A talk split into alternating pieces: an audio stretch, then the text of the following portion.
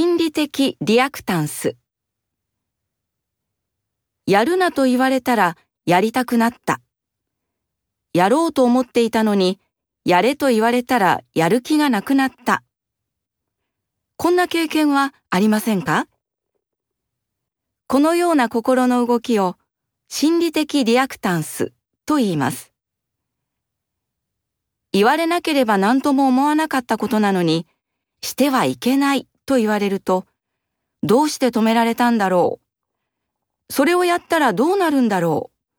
う。やってみたいという気持ちが起きます。やれと言われたら、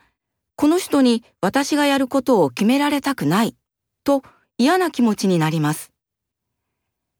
ですから、人に何か頼んだり注意したりするときには、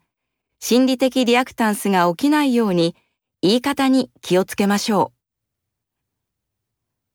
う。また、ないと言われたら急に欲しくなる時がありますが、これも心理的リアクタンスです。例えば、店員に、〇〇は売り切れましたと言われたら、急にそれが食べたくなったり、〇〇が買えるのは月末までですと聞いて欲しくなかったのに買ってしまったりしたことがあるでしょう。そんな時、心理的リアクタンスのことを思い出して、本当に必要かどうかをよく考えてみるようにすれば、無駄なものは買わなくなるかもしれません。